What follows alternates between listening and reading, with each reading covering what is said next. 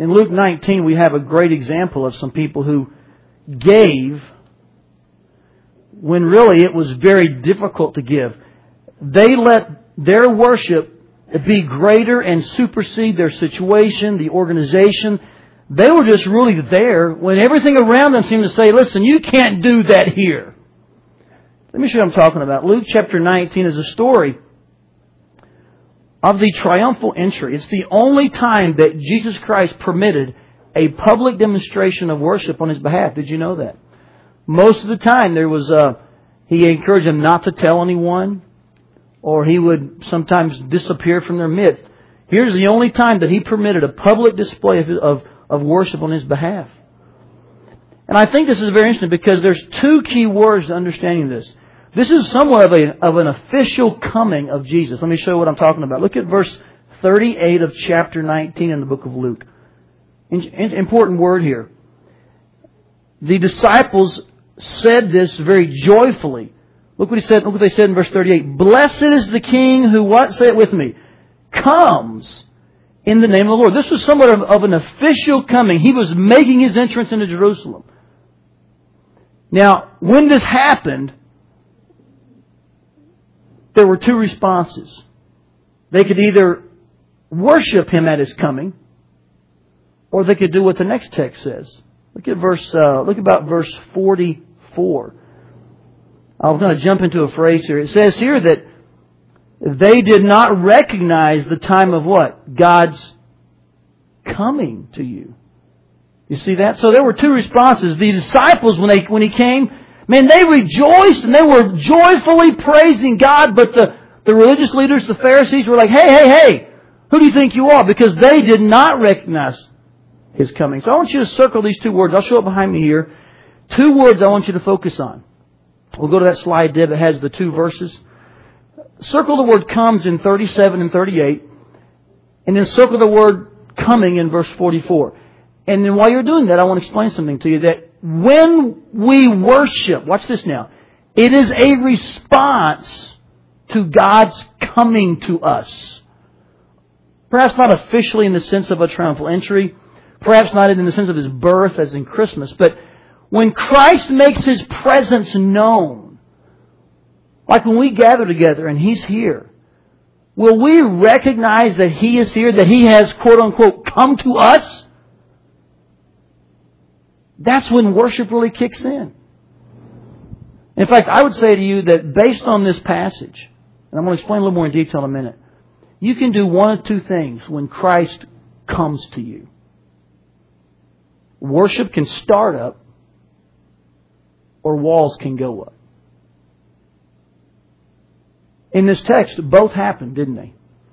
He made his triumphant entry. He had come. He was there. And what did the disciples do? They recognized and said, Blessed is he who comes. And what did the Pharisees do? Who do you think you are? And then he went on to judge them and pronounce a, a judgment upon them. And he said, This happens because you did not recognize the time of God's coming to you. This morning, one of two things happened and is happening even now. Listen, church. Worship is going up, starting up, or walls are going up. The Holy Spirit's moving in and out of these aisles. He's moving in your heart. He's bringing conviction as He is in my heart. And we just say, wait, wait, I don't want to hear that from God right now. I don't want to talk about that right now. But God is slowly, gently, and then as a great shepherd, coming to us and, and wanting a response from us. And what is our response? Worship or walls? Can we look at these responses a, a little more in depth here? Look at 19, 28 through 30. Let's read these, these verses.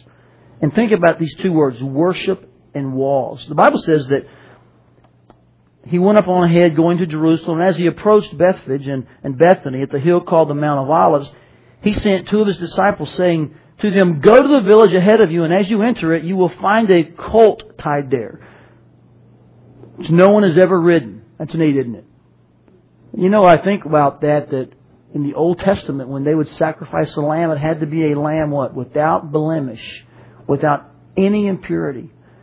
Here's a, colt, also called a donkey, uh, in this situation that that he asked for one that had never been ridden. Very similar to what happened in the Old Testament. A lamb without blemish. He wanted a colt that had never been touched by humans. He wanted one that he could ride for the very first time.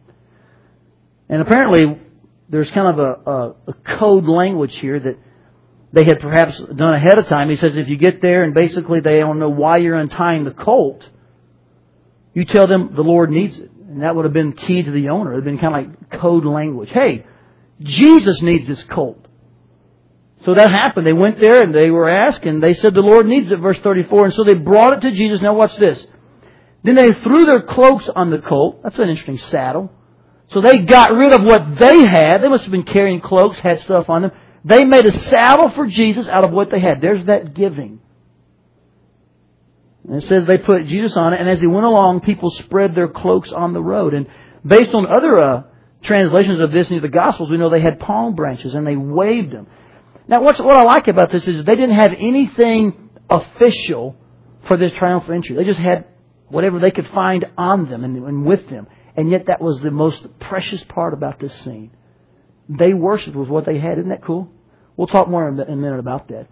But that was great. They just made their, made a saddle out of their coats. They used some of their cloaks for the uh, pavement. They grabbed some branches and waved, and then they said, "Blessed is he who is the King who comes in the name of the Lord, and peace in heaven and glory in the highest." By the way, verse thirty-eight is a is almost the opposite of when he came at his birth. What did they say at his birth? They said, "Peace on where? Peace on earth."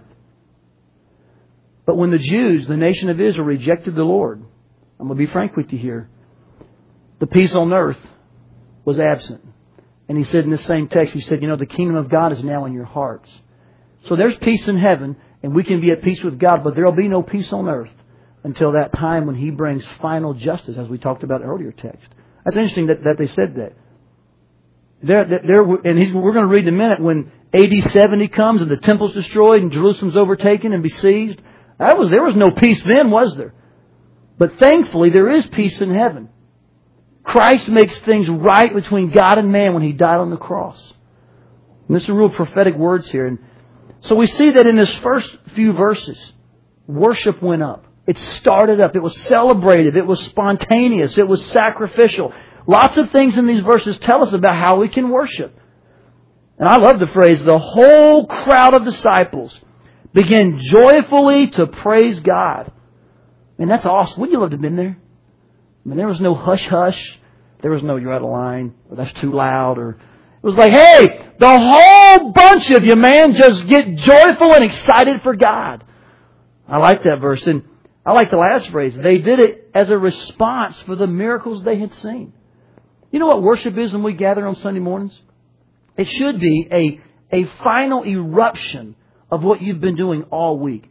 And when we gather all together, Based on what you've seen God do the previous six days, you ought to come together. You're sitting shoulder to shoulder with Chris and Joyce is here and me is here. And you're like, hey, guess what God did for me? And, and man, that's great what God did for you. Isn't God so awesome? And suddenly we find ourselves joyfully praising God for all that we had seen the past week. And if that's going on, if we're worshiping Monday, Tuesday through Saturday, I'll tell you something, you couldn't stop a joyful celebration on Sunday. And I do believe one of the reasons a lot of churches struggle in this area of corporate worship is because very few people do it Monday through Saturday. But they sure want the church to kind of manufacture it on Sunday. Can I just be real honest and bold with you here? You got to worship Monday through Saturday. Man, you got to get your hands to God when you're driving. Keep one on the wheel. Put one in the air. Man, you've got at your supper table, at your breakfast table, when you're laying in bed with your wife, when you're down in the basement, when you're at the job, you've got to have an attitude, a lifestyle of worship. You know why? Because Sunday matters. It's the one time of the week that we really ask you to show up. God has come. He's here. He is here right now. Holy God in the presence of the Spirit is, is among us. Why wouldn't worship start up? When I think about all that happened last week, and when that when that's our attitude, man, Sunday becomes like a volcano in the life of the church, and it just erupts. You couldn't stop it. But I'll tell you, you couldn't manufacture it. If it's the only time of the week you start thinking about, oh yeah, we gotta go to church and that's right, man. I, what is that song we sang? I didn't know that song last week. I, um, and then they, we stand forever. It seems like at that church. And then Todd speaks forever. And and man, you know, sometimes the sound is weird, and it's like man, it goes in and out. It's like man, you know what? You could bring Matt Redman here himself. He couldn't get your heart to worship or mine. But when we're worshiping Monday through Saturday, and when we're giving just whatever we have, cloaks, branches, man, you not even the gates of hell can stop the church from worshiping when it's that way. I'm telling you something. That's what I pray for every every week in life of this church is a church that is just erupting and erupting in joyful praise to God. Not with a giddiness. We're not looking for that. But with an honest uh, response to all that He has done. That's different than what happened next. Look at verse 39. Some of the Pharisees in the crowd said to Jesus, Rebuke your disciples. I love verse 40. He replied, I tell you, if they keep quiet, if they listen to you, the stones will cry out. In other words, I think he was saying a couple of things here. One is, guys, you're not going to get quiet no matter what you do. If you make them be quiet, the stones will, will rock out. You know, so the Pharisees won't get their way no matter what. But the point is this, guys. I, praise is just unstoppable. Well, he approaches Jerusalem, and suddenly, look at this. Look at this, this interesting, this interesting text. He begins to weep. You wouldn't think that there'd be tears on the heels of an awesome celebration, but Christ begins to weep. And here's why. He says, if you, even you, had only known on this day what would bring you peace. Yeah, there would have been peace on earth if they would have only known. What is it they missed? They missed that He was the Messiah. But now it is hidden from your eyes. And the point of that text is from this point on, it is hidden from your eyes. From now on, and it's hidden. And Israel, we know is in partial blindness, as Paul taught us. They do not recognize that Christ was the Messiah. The days will come upon you when your enemies will build an embankment against you and encircle you and hem you in on every side.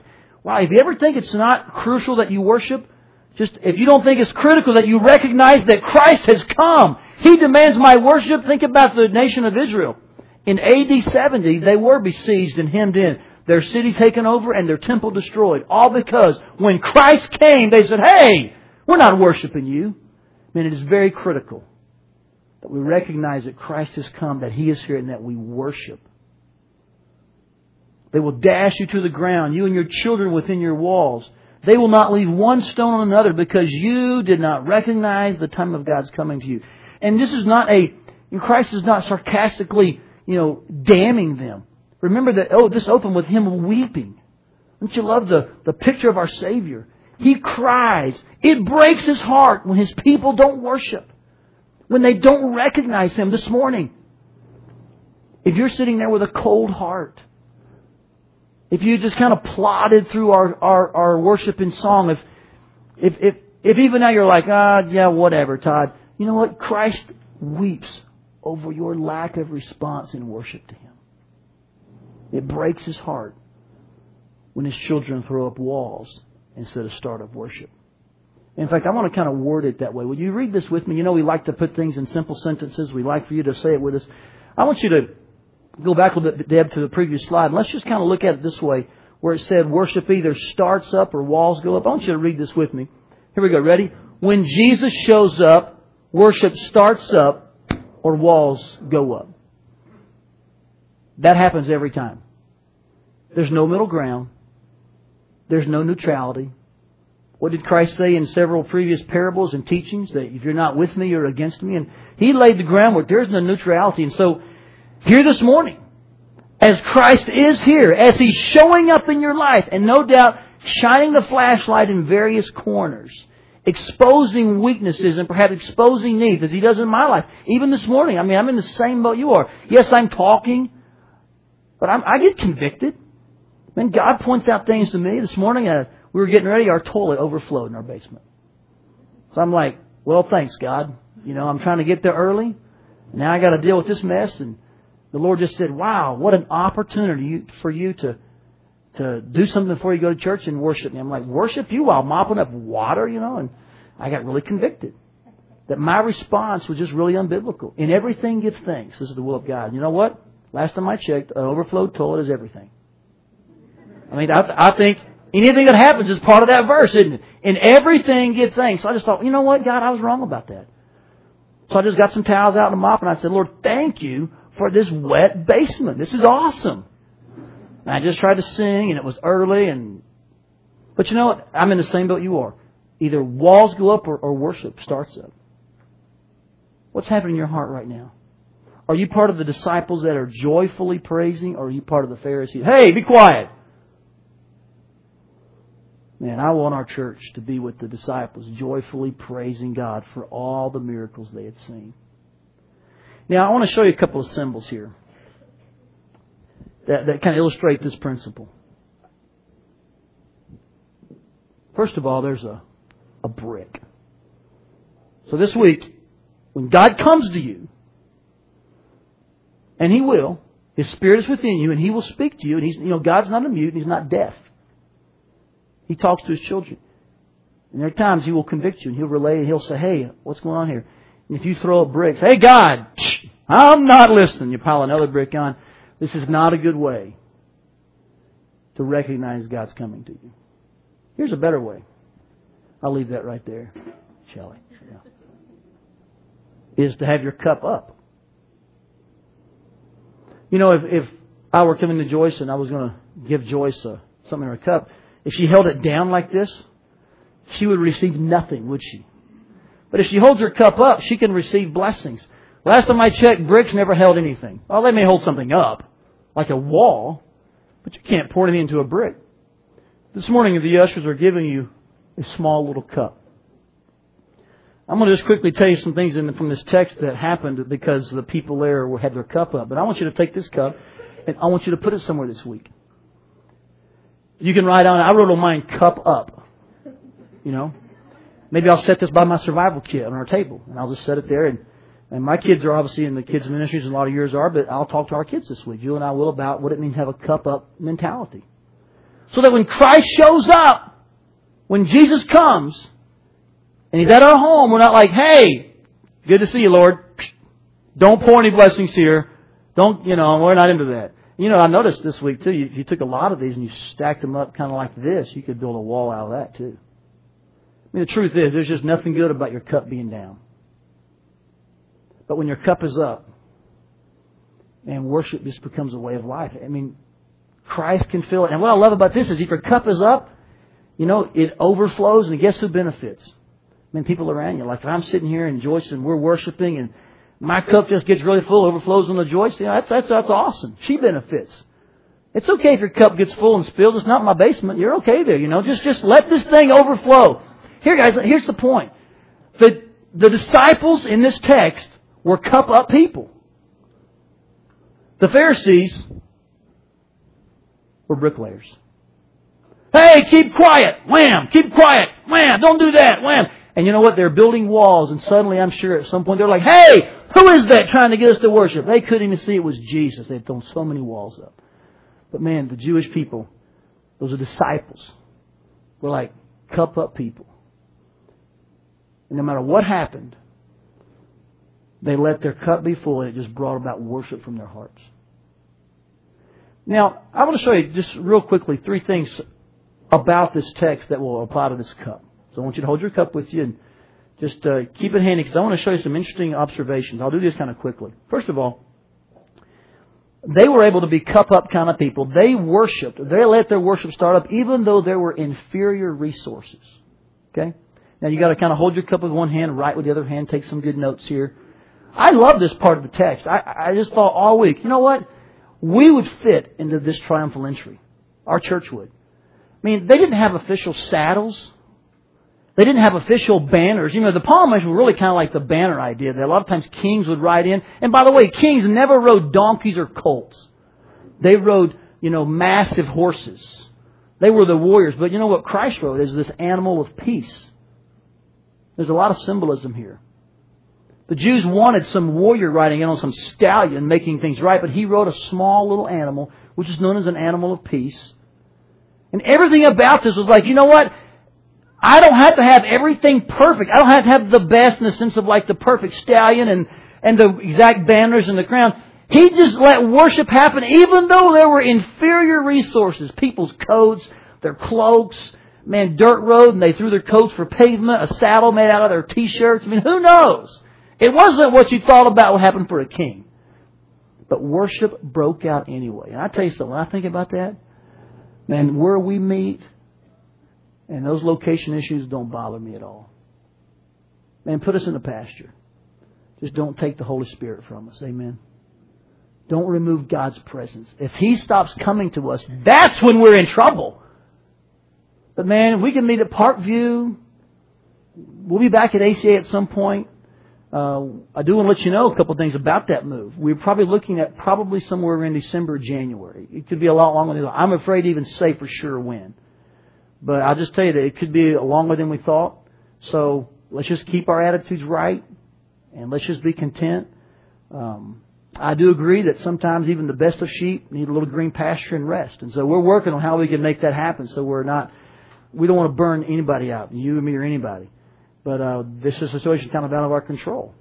We have to meet somewhere, and we're working on that even while we speak. We've looked at a number of places. But you know what? Maybe what God's doing in that is teaching us that this is what matters most. You know? And if, if we can learn between now and whenever, you know, God gives us a building on our land, if we can learn to worship in spite of what's around us, man, then we get inside that building, it ought to be just, like I said earlier, it ought to be just kicking, man. It ought to be awesome. What to raise the roof in that place, right? Now, just to let you know, we are working on the land and we are working on the building. In fact, we've already had some folks draw up plans for the building. And I've got pictures of them. They're, they're actually edible. Uh, but a lot of you drew up plans of our very first church. Now, before we show that, I'm going to read you one action point. Knowing this, I want you to say this last phrase with me. Ready? I won't let what I have or don't have prohibit my worship. Amen? Let's just make that commitment together. We're just not going to let our surroundings or our possessions affect how we worship. Now, now look at some plans some folks drew up. I'm going to walk you through some lighthouses. They're in alphabetical order. I don't have everyone's. We just got the pictures we had. McConnell sent one in, and we just could not seem to get it to work, Shalene. I don't know what happened. We couldn't get it transferred to the right kind of format, and I apologize for that. But here's some uh, edible churches that our small groups did in the past week or so, and they're really awesome, and they were really good.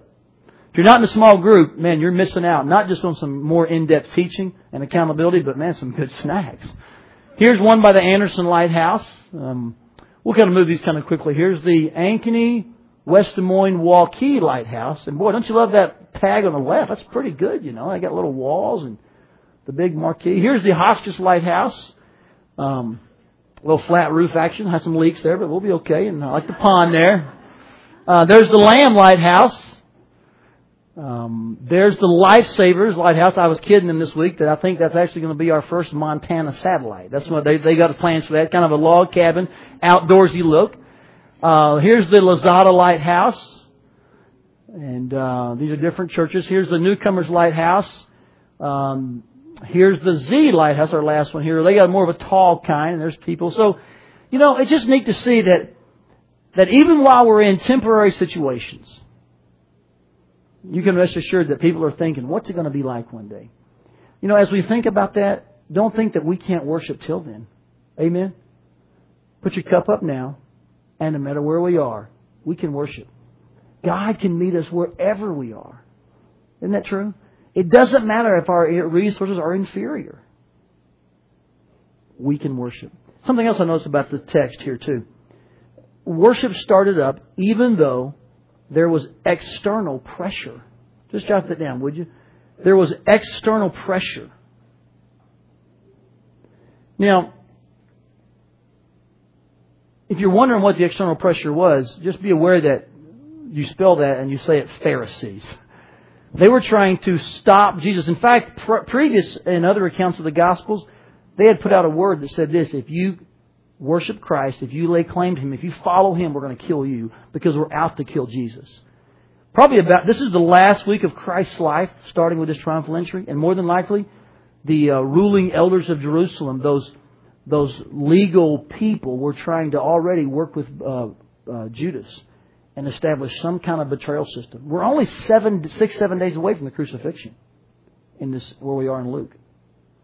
So if you think that they were just were kind of like, well, we'll see what happens. I mean, they were already plotting to get rid of him and his followers. That's a lot of pressure.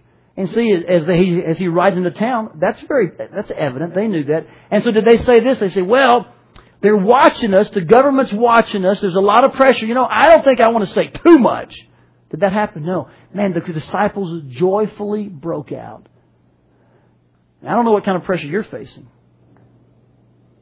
I don't know if there's a trial in your life that makes you want to do this. But can I share with you that even with external pressure, we can worship. In fact, I've come to believe that some of our best worship is in times when there's pressure. Just ask our brothers and sisters in third world countries that face martyrdom on a weekly basis. You see, folks, it's uh, in Acts. You know when the church really grew is when there was pressure, when there was persecution. And I wonder sometimes if when we pray for our church to grow, for people to come to Christ, I wonder if we really know what we're praying. Or we're praying for the screws to be tightened and we just don't even know it. When that happens, don't turn your cup like this. Let external pressure maybe be like the wind of an airplane that comes up under that and lifts it higher. You can worship even with pressure. I know a lot of your jobs are rough. Some of you have lost jobs. Some of you live in families where there's an unbeliever, and that's very difficult for you. There's many people whose finances are just, they're more than tight. I mean, they're almost non existent. I could go from person to person, family to family. And there's, there's illnesses, there's medical diagnoses, there's things that are happening. Don't let that drive you from God. Keep your cup up and let it drive you to God. Amen. Notice something else. That their worship started up even though there was internal pain. I really like this one a lot too. Because as you read through the text, you realize that though the disciples weren't aware of what was going on, who was aware of where he was headed? Christ was. He knew he was headed where? To the cross. But notice this, guys. Notice this. It's very interesting. Even though he knew this was not the triumphal entry of a king going to take a throne, he knew that. They weren't aware of that. He let it happen anyway. He kind of stepped aside from his own pain. The garden's just what, three days away? Four or five days away? When he would cry out to his father, let this cup pass from me. There is extreme pain in the heart of Jesus. And yet, with all of that pain, he allowed the worship to continue uninterrupted. And I want to say to you, you can worship even when there is internal pain hurt from your past. A conversation didn't go well at home. A parent didn't treat you right years ago. I mean, there, there's all kinds of issues that people bring into church. You know what? A lot of times we let it interfere with our worship. I have a better suggestion. We should let it immerse us in worship. And even with pressure and pain, we can live a cup up kind of life. You need proof positive? Think about Job. Job had every one of these things happening with him. Job had inferior resources. He lost all of his property, all of his cattle, all of his children. He lost everything. And he was sitting in a pile of ashes in just sackcloth. What a worship posture. There was external pressure. They were, had three names to him, his friends. And they were like, Job, you have messed up, dude. Man, God wouldn't do this to somebody that, that was really doing right. So he had the pressure of his friends coming down on him. He had the resource factor really affected him. Nothing at all to his name to give. And then he had internal pain. Most of Job was about Job's own conversation with God saying, hey, how can this happen if you're who you say you are? Can we kind of talk this out? All three of these were going on. And yet what did Job say in Job 121? He said, the Lord gives and the Lord takes away. Say it with me. But blessed be the name of the Lord. That is a cup up life. And I admonish you this morning, with all of the pressure and pain, and even with your inferior resources in mind as well, let us not live a life that refuses to give God worship. Let us turn our hearts toward God, open them up, and say, Lord, fill my cup and then let that overflow and just let, me, let our hearts praise our great God. In spite of what is around us, what is within us and what we have or don't have. By the way, this coming I talked to you about is strikingly similar to his first coming. As a baby, he came and there was uh, inferior resources, weren't there? A stable, a manger. There was no room. I mean, in the end, there was external pressure. Remember, like Herod was trying to like kill every child two and below. That's some pressure, isn't it? And there was internal pain. Mary and Joseph weren't even officially married, but they're pregnant. And yet, at his coming, worship happened. The wise men, the shepherds, all came to the manger and just bowed down to the King of Kings. Isn't that awesome? By the way, his final coming will be very similar. There will be a, a lack of resources. Read the Revelation. Man, there will be famine. There will be persecution. It'll be awful. The world will be allied against Israel. You'll have to have a mark here or a mark here to even get something. If you don't take it, they'll be out to get you. That's pressure. There's internal, I mean, internal pain because we know that the martyr's blood cries out to God at the end. He says, How long, O Lord, till you come? I mean, it's amazing to me that in this coming, as in his first coming and his final coming, there are similar situations, and yet in all three, watch this church, in all three, worship started up.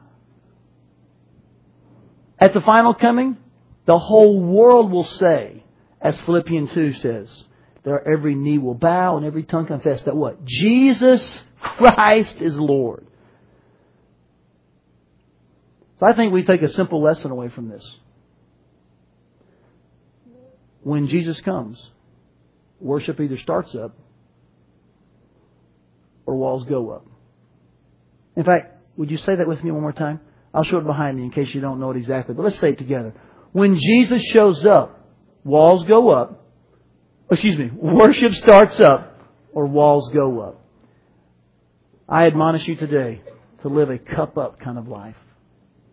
Let Jesus be the what drives you to always open up your life. Be like the disciples in Luke 19. Let him fill it. In spite of what's around you, inside of you or what you have or don't have. Hey, have fun with your cup this week, would you? Have a great week of worship. Let's pray.